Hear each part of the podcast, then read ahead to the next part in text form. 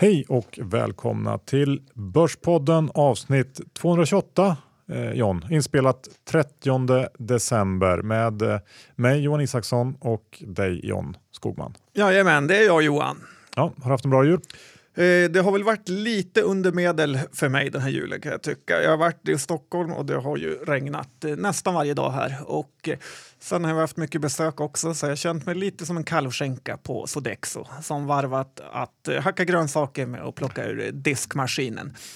Dessutom har mina barn haft vattkoppor över julafton så att det har varit lite av the perfect storm. Hur har det varit själv? Helt okej. Okay. Okej, okay. kul att du fortsätter bjuda på dig själv. Mm, sån är jag. Vår huvudsponsor är IG Markets och denna vecka har vi haft eh, Erik på IG eh, på besök hos oss. Ja, det är kul att äntligen få träffa honom. Ja, och eh, han återkommer här senare i avsnittet där han kommer att berätta om sina spaningar inför 2018. Eh, men vi har också frågat honom här eh, lite olika frågor och den första kommer vi att släppa här nu eh, och det är vilka är IG egentligen? IG står för Investors Gold eh, och är en brittisk nätmäklare som grundades 1974. Eh, bolaget är noterat på Londonbörsen med ett eh, börsvärde på 30 miljarder kronor. Eh, Det kan då sättas i relation till den största svenska nätmäklaren som har en tredjedel så stort börsvärde.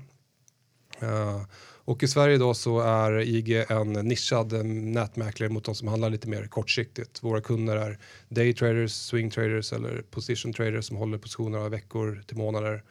Eh, så det är lite mer kortsiktig handel eh, och för de som ställer lite högre krav på, på det tekniska. Bra, då vet vi det. Ja, verkligen. Ja.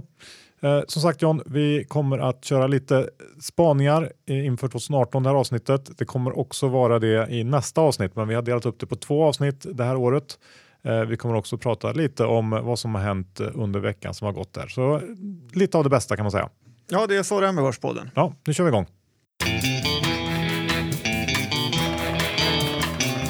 Johan Dr. Bass Isaksson. Börsen har ju blivit väldigt eh, tråkig nästan här sista eh, veckan kan man säga.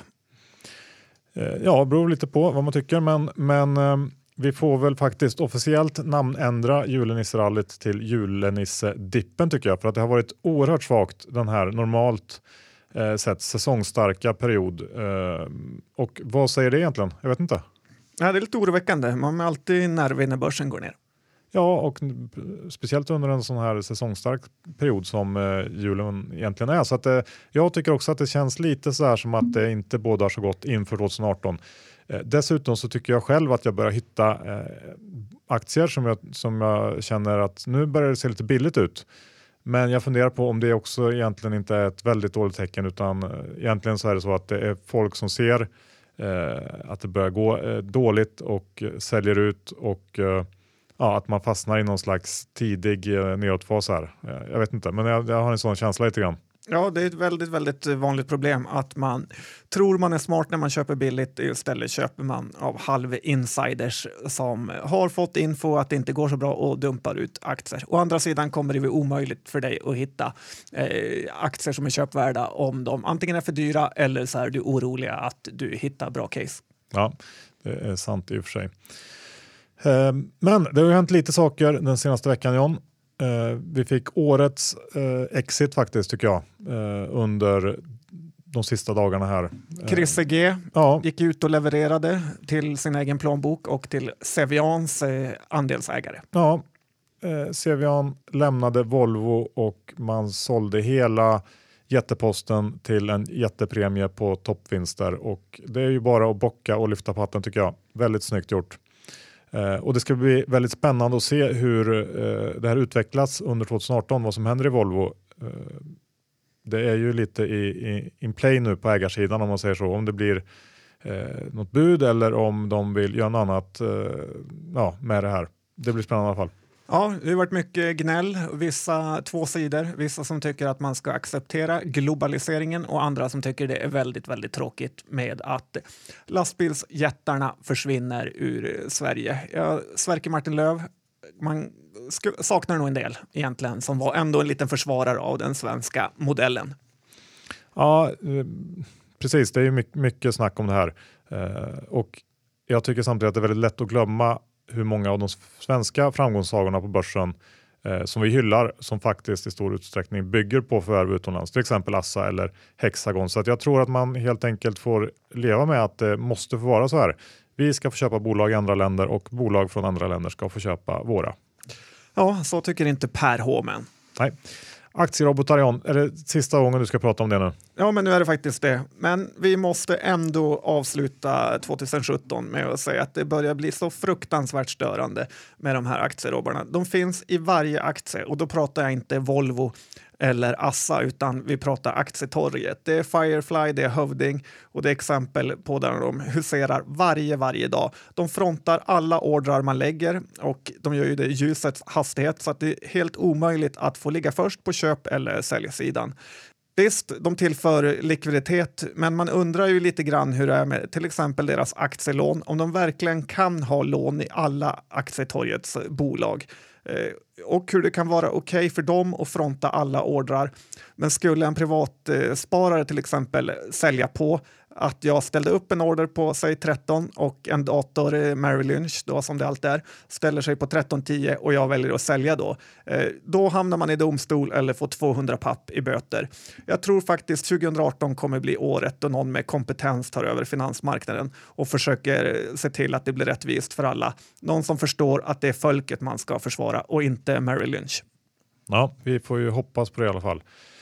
Eh, det har hänt lite på, eh, inom vindkraftsbranschen på slutet. Eh, ja, berätta John. Ja, men så är det ju. Jag var ju länge ett eh, fan av vindkraft efter jag hade varit i min Danmarksresa och såg hur eh, extremt eh, stort det hade blivit där. Eh, och även är det en väldigt ren och bra energikälla. Evlus, eh, som vi pratade om då efter det, har ju gått fantastiskt och nyligen kunde ju de presentera en jättefin order, order eller två egentligen, med bara några dagars mellanrum. Eh, dessutom så ska de ju avräkna sin vindkraftsfarm till Google här i sommar och eh, så det går helt enkelt väldigt bra för dem. Tyvärr sålde jag ju själv mina aktier lite för tidigt, eh, men det är ju faktiskt omöjligt att veta att det ska komma två jätteordrar. Eh, men vad gäller Evolus aktiemässigt så kan det ändå vara bra att sälja när de här fina ordrarna kommer för att det dröjer ganska lång tid mellan att eh, man eh, eller Evolus avräknar de här och under den här perioden så kan några dåliga kvartal presenteras och då brukar den kortsiktiga börsen faktiskt ledsna på den här typen av bolag. Eh, lite sånt läge var det i somras när vi pratade om det först och den stod under 20-lappen. det andra bolaget jag pratade om, kommer du ihåg det Johan? Arise kanske? Eller nej. nej, det var något danskt va? Precis, Dong Energy. Just det, Dong var det. De finns ju i Danmark och de har ju bytt namn till Örested och eh, jag vet inte varför de har bytt. De har också gått helt okej. Okay. Eh, de bygger vindkraftsparker ute till havs och har ägen, även en egen del eh, el som de säljer då. Och det som egentligen har gått sämst av alla är ju Vestas som i princip vinstvarna vid eh, sin rapport och har tappat ungefär 25 procent eh, sen vi pratade om dem. Så återigen, så om man väljer en het bransch så gäller det ändå att välja rätt bolag. Och eh, som så många gånger förr är det inte de som köper vindkraftverken som går bra och inte heller de som säljer vindkraftverken utan de som monterar dem. Mm, så kan det vara. Det gäller att tänka till.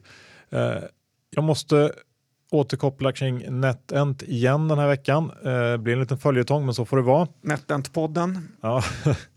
eh, vi pratade ju om, förra veckan om hur eh, jag hade köpt aktier efter att eh, Danske Bank eh, fullständigt dödade den här aktien med sin sänkning i en eh, nysläppt analys. Norske var det va? Ja, norska menar jag. Förlåt, DNB. Uh, och jag har fortfarande inte fått tag på den här analysen. Men jag läste... Bra, kontakt, bra kontaktnät där Johan. Ja, det är väl lite sådär kanske. Men jag eh, har läst en från Nordea som släpptes bara några dagar innan eh, DNB släpptes in. Och Nordea hade varit på besök eh, hos NetEnt nere i Malta, precis som vi har varit. Eh, och de eh, vände till en mer positiv syn efter det. Eh, och till skillnad från DNB så, som då tror på katastroftillväxt i Q4 så tror Nordea att tillväxten kommer att bli riktigt bra under under kvartalet efter att man bland annat släppt eh, ett antal framgångsrika nya spel under de sista månaderna. Eh, dels så har man en ny slott som heter Planet of the Apes. Eh, den kom ut i slutet av oktober och var den tredje mest populära slotten i november enligt den här iGaming-trackern som följer alla slottar som finns. Och Nettans klassiker Starburst, den har ju du spelat mycket John. Ja, verkligen. Ja, den var den mest populära. Så att, och samtidigt så, så innehöll ju Q3 en hel del besvikelser. Bland annat så eh, var det ett planerat spelsläpp som eh, man fick stoppa och eh, det bidrog till att, att hämma tillväxten under Q3. Så att summa summarum så har Nordea höjt sina vinstens estimat för 18-19 med Eh, 6 till 9 procent samtidigt som DNB sänkte sina med 10 procent. Lite speciell diff här. Det blir väldigt spännande att se vem som har rätt. Personligen så tror inte jag eh, att det kommer vara någon jättestor förändring mot Q3. Eh, det vill säga man växer lite långsammare nu än vad man gjort tidigare år, men jag tror inte att det kommer vara någon katastrof som marknaden verkar vara rädd för nu. Och man ska också ha i bakhuvudet här att ett par större fondbolag har av ja, hållbarhetsskäl, antar jag att man kallar det, valt att gå ur eh, spelbolagsbranschen helt. Vilket också pressat eh, eh NetEnt och även då andra aktier i sektorn under hösten. Um, så att um, ja, det är lite, lite splittrad bild där, men uh, jag tror ändå att det inte är så uh, farligt som, som de, de värsta uh, domedagsanalytikerna tror. Nej, jag läste någonstans att Norske Bank hade också kortat NetEnt eh, 1 Jag vet inte om det var sant, jag har inte kollat upp det, men det kan vara värt att kolla upp. Ja, och en, en sista kommentar bara gällande det här, det är ju att man brukar det brukar vara populärt att jämföra eh, NetEnt mot Evo ganska rakt av eh, och tycka att, då att Evolution är ett fantastiskt mycket bättre bolag eftersom de växer jättesnabbt nu. Men det, det, blir inte en skev, eh, ganska skev eh, jämförelse. NetEnt är ju 90% plus eh, av sina intäkter inom slots och där finns ju inte Evolution eh, och, utan de, de håller på med live casino vilket är ett helt annat segment som är mycket, mycket, mycket mindre. Eh, så att det blir lite svårt att jämföra och en live casino är en, en, helt ny, eller ganska ny företeelse som har funnits under några år. Så det är klart att man växer mycket snabbare. Jag, jag, jag, jag tycker att man ska se, se, skilja lite mer på de här två spelarna faktiskt. Mm, det kommer nog bli en rätt eh, tråkig feature av Evolution Gaming om man ska ha en live eh, bandit eh, stå och snurra. Så att, eh, den känns rätt bra för NetEnt att ha den eh, skyddad. Ja, men det, det, blir ju ett case som vi får följa in i eh, 2018. Det blir lite av ett årsskiftes-case för mig faktiskt, eh, för jag har köpt mer här i veckan. Eh, ska vi gå över till Eh, Eh, att du ska säga några sanningens ord om oss svenska John. Vi är kanske inte så rika som vi tror. Nej, där har du helt rätt Johan. Vi måste faktiskt eh, eh, förstå vår egen svaghet här. Vår valuta är ju relativt eh, svag och vart man än tittar utomlands är det dyrt. Visst, eh, Sunny Beach i Bulgarien är fortfarande billigt och eh, eftersom jag varit där kan jag ju säga att det kanske är billigt, men det är definitivt inte prisvärt om man ska skilja på de två sakerna. Eh, jag ska åka till Miami här om några dagar och har kikat på lite restauranger och jag måste säga att jag är lite besviken över att man ska behöva känna känna sig så fattig. Eh, sen är USA ett jobbigt land eh, att vara i, för dels älskar de ju att bränna pengar, men också att de tjänar så extremt mycket mer än oss. Eh, eh det är inte så att en specialistläkare där tjänar 50 papp i månaden, utan där handlar det snarare om 5 till 10 gånger det. Och eh, jag säger bara så här Johan, hör jag en enda svensk säga att in Sweden we get money from the government, så Sverige på åka hem på en gång.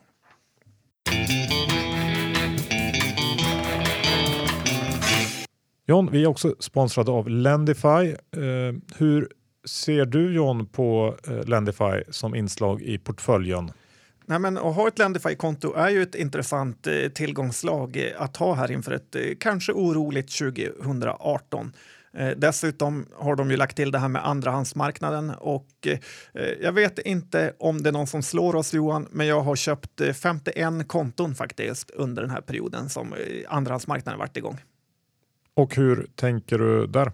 Nej, men jag tror faktiskt att eh, folk eh, tänker lite fel när det gäller sina andrahandskonton. De har en jättefin låneportfölj som de kanske säljer till 102 procent. Eh, eh, har man en bra tillgång så ska man inte sälja iväg den så lätt. Och gör man det så köper jag.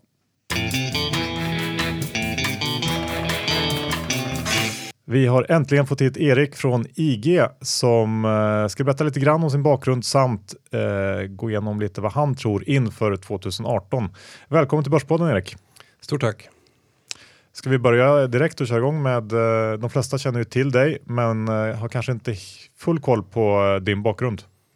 Ja, absolut. Uh, min initiala tanke var egentligen att bli hockeyproffs. Jag spelade allsvenskan där när jag var 17-18 år. Sen blev det strejk i NHL 2004.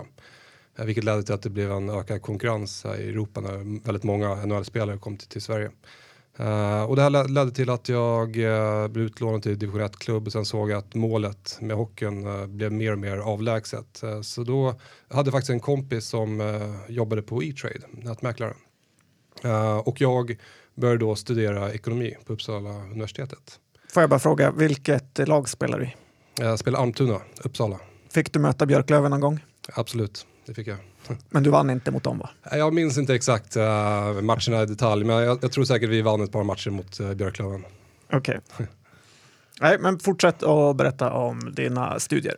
Ja, precis. Uh, och sen jobbade jag då också parallellt på E-trade när jag pluggade. Jag läste lite företagsekonomi, nationalekonomi, statistik, handelsrätt och ekonomisk historia.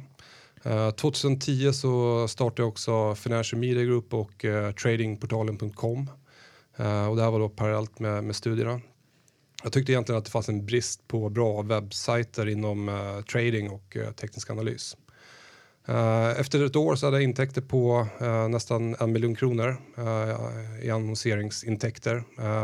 jag hade låga kostnader, bodde i studentlägenhet i Uppsala, programmerade och skapade hemsidan på egen hand. så att sen hade jag ju faktiskt, eh, bolagsadressen var hos en kompis i Stockholm eh, så att det skulle se lite bättre ut. Eh, och jag hade också eh, beställt sådana här 08-nummer så när jag ringde ut då från studentlägenheten i Uppsala så, så såg det ut som att jag ringde från, från Stockholm. Eh, just för att det skulle se lite större ut än vad det egentligen var. Då. Eh, men sen, jag fick in två delägare 2012 tror jag det var, som sen köpte ut mig 2014 när, när jag fick ett jobberbjudande från, från IG. Uh, och jag har suttit uh, på IG här i kontoret i Stockholm uh, sedan dess. Då. Ja, kul att få lite bakgrund om dig där. Mm. Och, och vad, vad, gör du på IG lite mer konkret? Till en början så blev jag anställd som eh, marknadsstrateg. Eh, det handlar om att eh, bevaka börsen och vara ute och kommentera. Jag skriver bland annat ett morgonbrev som kommer ut varje morgon. Jag försöker skicka ut det strax efter klockan åtta. Uh, också kontakt med media. Sen blev jag också tilldelad tjänsten som Premium Client Manager. så jag har kontakter med våra lite mer aktiva kunder på IGRA. Om vi tittar tillbaka på året som har gått, vad har varit eh, stort på IG då? vad har dina kunder tradat? Uh, volatiliteten har ju varit uh, extremt låg på aktiemarknaden under 2017. Uh, till skillnad från 2016 när vi hade Brexit och presidentvalet det som ingen tror jag kommer glömma från 2017 det är utvecklingen för kryptovalutorna och bitcoin där i synnerhet. Som uh, har haft ett extremt stort intresse såklart efter uh, den utvecklingen som vi har sett. Yes, och nu eh, är vi på väg in i 2018 och eh, det är lite därför du är här också. Vi vill höra vad du har för spaningar inför året som kommer. Ja, eh, och innan vi går in på 2018 så tycker vi vi kan backa tillbaka där till presidentvalet eh, i USA eh, lite över ett år sedan. Eh, och då inför 2017 så trodde vi att, eller de, de, flesta trodde att marknaden skulle se betydligt mer volatil ut under 2017. I, i efterhand med, med facit eh, så kan vi ändå konstatera att det har varit rekordlåg eh, volatilitet under 2017. Jag kollade igår på OMXS30. OMXS30 hade ingen dag med en stängning under eller över minus 2 procent. Och det här har tidigare aldrig skett. Eh, så volatiliteten har varit extremt låg här under 2017. Eh, vi får se här vad som händer under 2018 nu när centralbankerna börjar eh, strama åt sina balansräkningar. Fed har ju varit först ut här. De började strama åt redan 2014 och förväntas höja räntan här tre gånger under 2018. Då, men nu får vi se om Riksbanken kommer börja höja räntan här kanske de guidar ju för mitten på 2018. Även ECB Eh, förväntar sig vara lite mer eh, hökaktiga under 2018. Så det här kanske kommer få leda till att vi kommer se lite stigande marknadsräntor. Eh, det stora problemet har ju varit inflationen. Till och med Janet Yellen i USA har ju ställt sig frågan till varför inte inflationen har tagit fart i USA. Europa och Sverige har ju sett lite här på slutet att inflationen har, har stigit. Då, men låga räntor och, och låg inflation är väl någonting vi kommer fortsatt för, förvänta oss men lite stigande räntor kanske vi kan få se här under 2018. Men du tror på ett volatilare 18 helt enkelt? Ja, jag tror att 2018 kommer se lite mer volatilt ut. Uh, volatiliteten är ju jämviktspendlande och kommer ofta i kluster. Men om vi kollar tillbaka på liknande situationer uh, historien. Vi hade en låg volatilitetsperiod 1995-96. Uh, även 2004-2005 där var det väldigt låg volatilitet och då såg vi också att börsen fortsatte upp några år senare. Så bara för att volatiliteten kommer öka under nästa år så betyder det inte att att börsen kommer falla tillbaka utan den, den kan fortsätta, fortsätta stiga här under, under kommande år. Och vad ska man kika på för eh, teman? Har du några sådana inför eh, det här året? Ja, eh, om vi kollar på om vi kollar på Stockholmsbörsen så, så det är cykliskt som har gått väldigt starkt. Eh, framåtblickande indikatorer som eh, inköpschefsindex för industrin har, har ju gått eh, väldigt starkt här sedan 2016. Uh, eh, visserligen så är uh, eh, PMI uppe på toppnivåer och den här accelerationsfasen kanske ligger bakom, bakom oss där analytikerna hela tiden låg efter och fick justera upp sin estimat. Uh, dock så har inte PMI vänt ner än. Det är först när de vänder ner som vi kanske ska dra öronen åt oss. Men jag tror att uh, får vi lite stigande räntor här så kommer det gynna banksektorn. Banksektorn är ju en, en sektor som inte alls varit med här under, under året. Uh, bankerna har ju gått uh, betydligt mycket bättre i USA och Europa. Europa var de i och för sig lite mer nedpressade. Men uh, svenska banker har gått gått svagt under 2017 och det är en eh, sektor som är väldigt indextung och ska Stockholmsbörsen fortsätta stiga här så gäller det att bankerna är med och drar. Så vi får se här hur, hur utvecklingen sker på, på räntemarknaden. Det gäller ju att räntekurvan vänder uppåt och blir brantare. Nu, nu ser vi en uh, flack lutning på, på räntekurvan. Många ekonomer kollar ju på räntekurvan och bevakar just för att den kanske blir inventerad. Eh, vilket innebär att eh, de korta räntorna är högre än de långa räntorna. En längre börsuppgång stryp, stryps ofta när centralbankerna börjar eh, strama åt sina balansräkningar. Eh, och där är ju USA först ut Eh, och nu ska ECB och eh, Sverige minska deras balansräkningar under 2018. Så jag tror det är viktigt att bevaka vad som sker här på, på räntemarknaden och räntekurvan är ju någonting som jag tror kommer vara mycket i blickfånget här under 2018. Vilka olika löptider kollar du på på räntorna? Det är tioårsräntan och tvåårsräntan som jag studerar mest. Du jobbar mycket med teknisk analys. Hur ser, hur ser den bilden ut om vi tittar på OMX till exempel? Ja, den tekniska analysen. Eh, just nu så känns det ganska svagt. Eh, vi satte en eh, topp i november. November brukar ju säsongsmässigt vara en ganska stark period. Eh, fick en svag period här. Eh, även eh, december har varit relativt svagt. Vi har inte fått det här julrallyt till exempel. Men min långa karta för OMX S30-index är egentligen att vi befinner oss i femte avslutande uppgångsvågen. Våg 1 fick vi från 2009 fram till 2011 när vi fick Greklandsoron. Så fick vi våg 2 där ner under Greklandsoron. Sen startade våg 3 från 2011 upp till 2015 eh, när vi fick lite konjunkturoro. Sen eldades nedgången på där av eh, Kina-oron i början på 2016. Eh, sen inleddes våg 5 där när börsen bottnade 12 februari eh, 2016. Nu handlas vi i den här femte vågen. Jag är osäker på om den är klar än. jag tror att vi ska upp en bit till då. Men efter våg 5 då brukar vi få en liten, liten större korrektion på marknaden. Uh, men tekniskt ser det lite bättre ut i USA. USA handlas ju en fortsatt stark trend. Uh, vi kan se lite negativa divergenser i USA. Det vill säga att uh, uppgångsstyrkan har avtagit de senaste veckorna. Uh, och de här negativa divergenserna ser vi alltid innan vi får större nedgångar. Uh, dock så innebär det inte att alla negativa divergenser leder till en större nedgång. Uh, men det är helt klart ett, en varningssignal som vi har i USA. Uh, och, och kollar på sentimentet i USA så ser vi att större hedgefonder och större spekulanter i form av non-commercials. Om man kollar på statistik från Commitment of, of, Traders så ser vi att de har börjat minska sin exponering i USA. och det är också någonting som man brukar faktiskt se inför en, en svagare utveckling.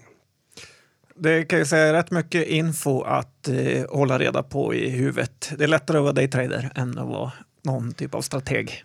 Ja, men eh, fördelen med, med att trada är väl egentligen att man egentligen inte behöver uh, ha koll på någon, uh, några nyheter överhuvudtaget utan det, man, man, reagerar på, på det man ser på skärmarna. Uh, och det är också lite grann så jag tolkar den tekniska analysen.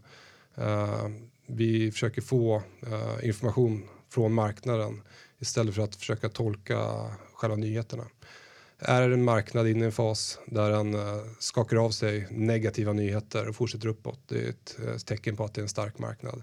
Är det så att vi har en marknad där eh, marknaden faller trots att vi har positiva nyheter, då, då har vi en svag marknad som skickar signaler om att den ska fortsätta neråt. Du var inne på att bankerna blir viktiga för OMX här framöver. Finns det någon annan sektor som du tycker man ska ha koll på nu? Ja, i Sverige är det egentligen bara verkstad och, och eh, bankerna som är, som är de stora. Uh, kollar på retail så har det ju varit en svag utveckling. Uh, framförallt H&M då såklart. Folkkära H&M aktien har ju fallit kraftigt här. Uh, det, det jag vill se uh, innan jag blir positiv till H&M det är att uh, vi ser en så kallad bottenfas i kursgrafen.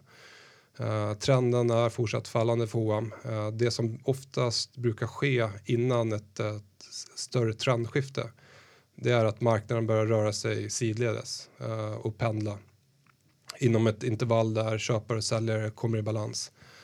och sen när vi bryter upp från ett sånt intervall då brukar marknaden skicka signaler om att, att vi har ett större trendskifte. Men där är vi inte än i, i H&M men den kommer vara fortsatt intressant att bevaka under 2018. Kör du någon sån här äh, så kallad lynchning, att du är ute och tittar i butiker eller är du, du följer kursrörelserna mer?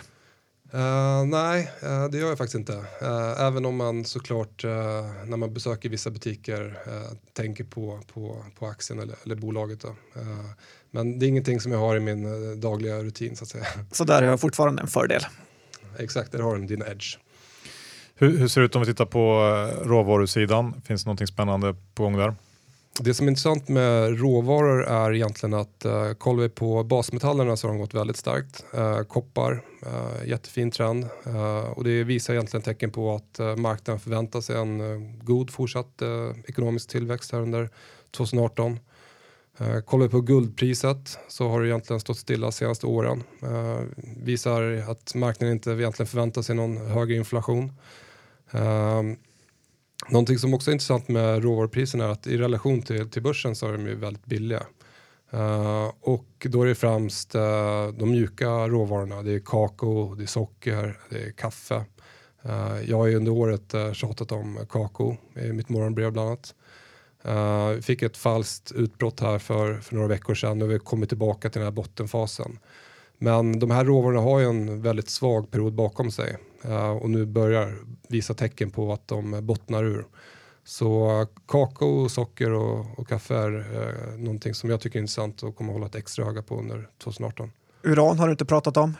Nej, uran vet jag att ni gillar, eller i alla fall har gillat. Ja, Johan är ett stort fan. Ja, jag, jag gillar det lite grann i alla fall. Eller okay. det ja. ja. Nej, jag har faktiskt inte det under bevakning så jag, jag, kan inte riktigt kommentera det. Kanske är bättre att du drar en kort kommentar. Ja, jag, jag tror att den, den, den marknaden, alltså, den handlas på ett speciellt sätt och spotpriserna där är, är inte riktigt eh, indikativa för hur det egentligen handlas för många. I princip all, all volym görs på väldigt långa kontrakt. Eh, så att det, det, blir lite svårt att tolka kortsiktiga mm, rörelser i spotpriset tror jag. Men eh, det är mer, mer andra faktorer som spelar roll här. Eh, men, men det tycker jag ser spännande ut inför 2018 faktiskt. Är de där eh, råvarorna kan man ju handla dels eh, på terminskontrakt eh, hos IG men också på ETFer. Och där vet jag att det finns en ETF på, på uran. Men någonting annat kring, kring råvaror, det finns väldigt mycket statistik på, förutom lagernivåer så finns statistik på sentimentet. Om man då till exempel kollar på de större spekulanterna så kan man ju då kika på hur sentimentet ser ut. Är det så att i någon råvara att alla egentligen ligger långa, att positioneringen är väldigt stretchad på uppsidan eller på nedsidan. Uh, då blir det en så kallad contrarian trade. Uh, och uh, blir väldigt intressant för är det så att väldigt många ligger korta i, i en råvara så, så, ligger, så, så, är ofta de felplacerade. I, I, trender så kan den stora flocken vara rätt placerad men när positioneringen kommer på extremer då är, då är ofta den stora flocken fel positionerad. Uh, det här såg vi också i till exempel uh, dollarn inför året. Alla låg egentligen lång dollar i början på 2017. Nu fick vi också en dollarförsvagning under året. Uh, så positionering är någonting som jag bevakar väldigt mycket för att kunna tajma rörelserna. Har du något exempel på något som varit väldigt kortat och sen gått upp? Ja, men om man kollar på till exempel apelsinjuice Uh, som faktiskt går att handla. OJ. OJ, stämmer. Uh, och uh, där såg man att marknaden var extremt short, det vill säga positionerad för nedgång inför orkanen Irma som närmar sig Florida här under året.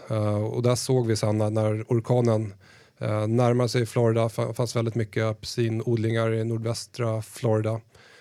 ju närmare orkanen kom, desto snabbare skulle de här positionerna stängas. Och när, när, när de som ligger korta då, stänger de här positionerna då blir det oftast att uppgången eldas på. Och det blir en så kallad uh, short squeeze. Och det såg vi till exempel i Apsinos OJ. Vi har snackat en hel del om den tekniska eh, aspekten av börsen. Kollar du även eh, fundamentalt på värderingar och liknande? Ja, absolut. Uh, även om jag inte använder värderingar som ett timingverktyg så är det någonting jag kikar på. Och uh, värderingar i dagsläget är, uh, är höga. Eh, I synnerhet i USA. USA handlas till P19 på nästa år. Vilket är ungefär eh, 30% högre än tioårssnittet.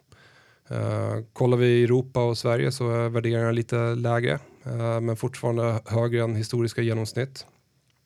Uh, men med tanke på dagens lågräntemiljö så kan man ju justera det här och kolla på till exempel Schiller P Uh, och där ser det inte lika dyrt ut. Uh, obligationer är fortsatt uh, dyra med den låga räntan. och det är fortsatt relativt svårt att hitta attraktiva alternativ till aktier.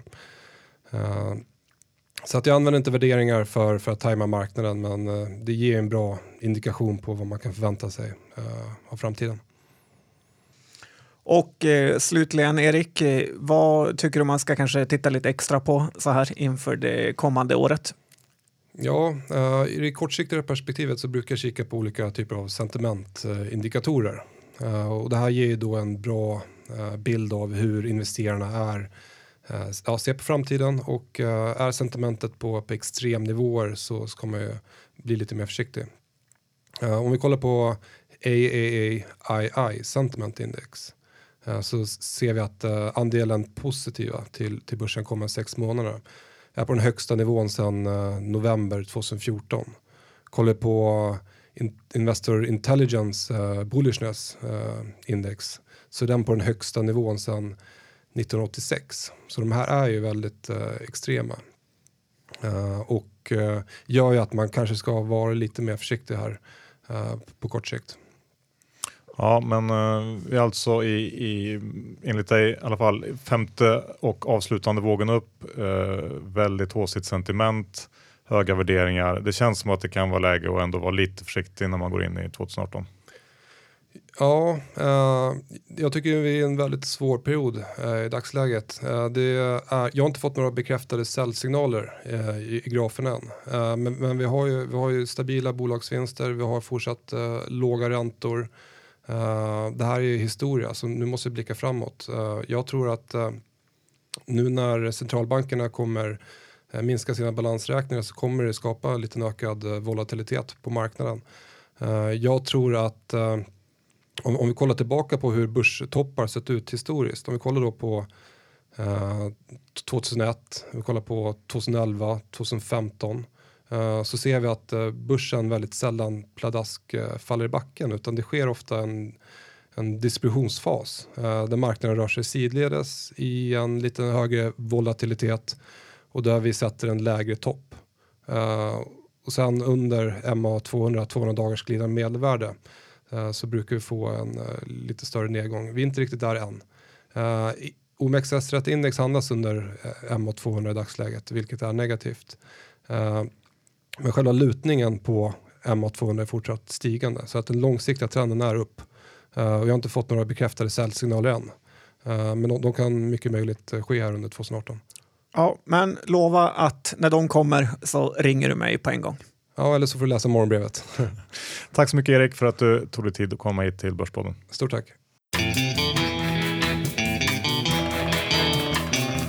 Slut på avsnitt 228. Vi tackar vår huvudsponsor IG Markets. Tack så hemskt mycket för det och eh, tack Erik för att du är så intresserad av börsen. En av få inom finansmarknaden som faktiskt är det. Ja, och hade vänligheten att komma hit och berätta lite om utsikterna inför 2018. Vi är också sponsrade av Lendify. Ja, gå in på Lendify, kolla om det tillgångslaget kan vara något för dig. Eh, kom också ihåg att andrahandsmarknaden finns där, både om du är köpare och säljare. Sen får vi inte glömma vår innehavsredovisning. Jag äger NetEnt. Eh, vi pratade lite om uran med Erik. Det äger jag också. Ja, jag äger också NetEnt eh, tack vare dig och jag har en liten faktura att ställa ut. Mm, det får vi se hur det blir med till slut. Ja. Jag hoppas att det inte blir någon. Jag hoppas också det. Ja. Bra, då tackar vi för att ni lyssnade. Nästa vecka kommer andra delen av vår nyårs, eh, vad ska man säga, våra nyårsavsnitt. Då har vi träffat Carl Mikael Syding, eh, känd sedan tidigare i podden. Ja, en gammal räv. Ja, och då får vi höra vad han tror om kommande år och vi ska också själva eh, prata lite om vad, vad vi tror om 2018. Ja, annars vore det inte komplett. Nej. Tack och hej, vi hörs om en vecka. Hej då!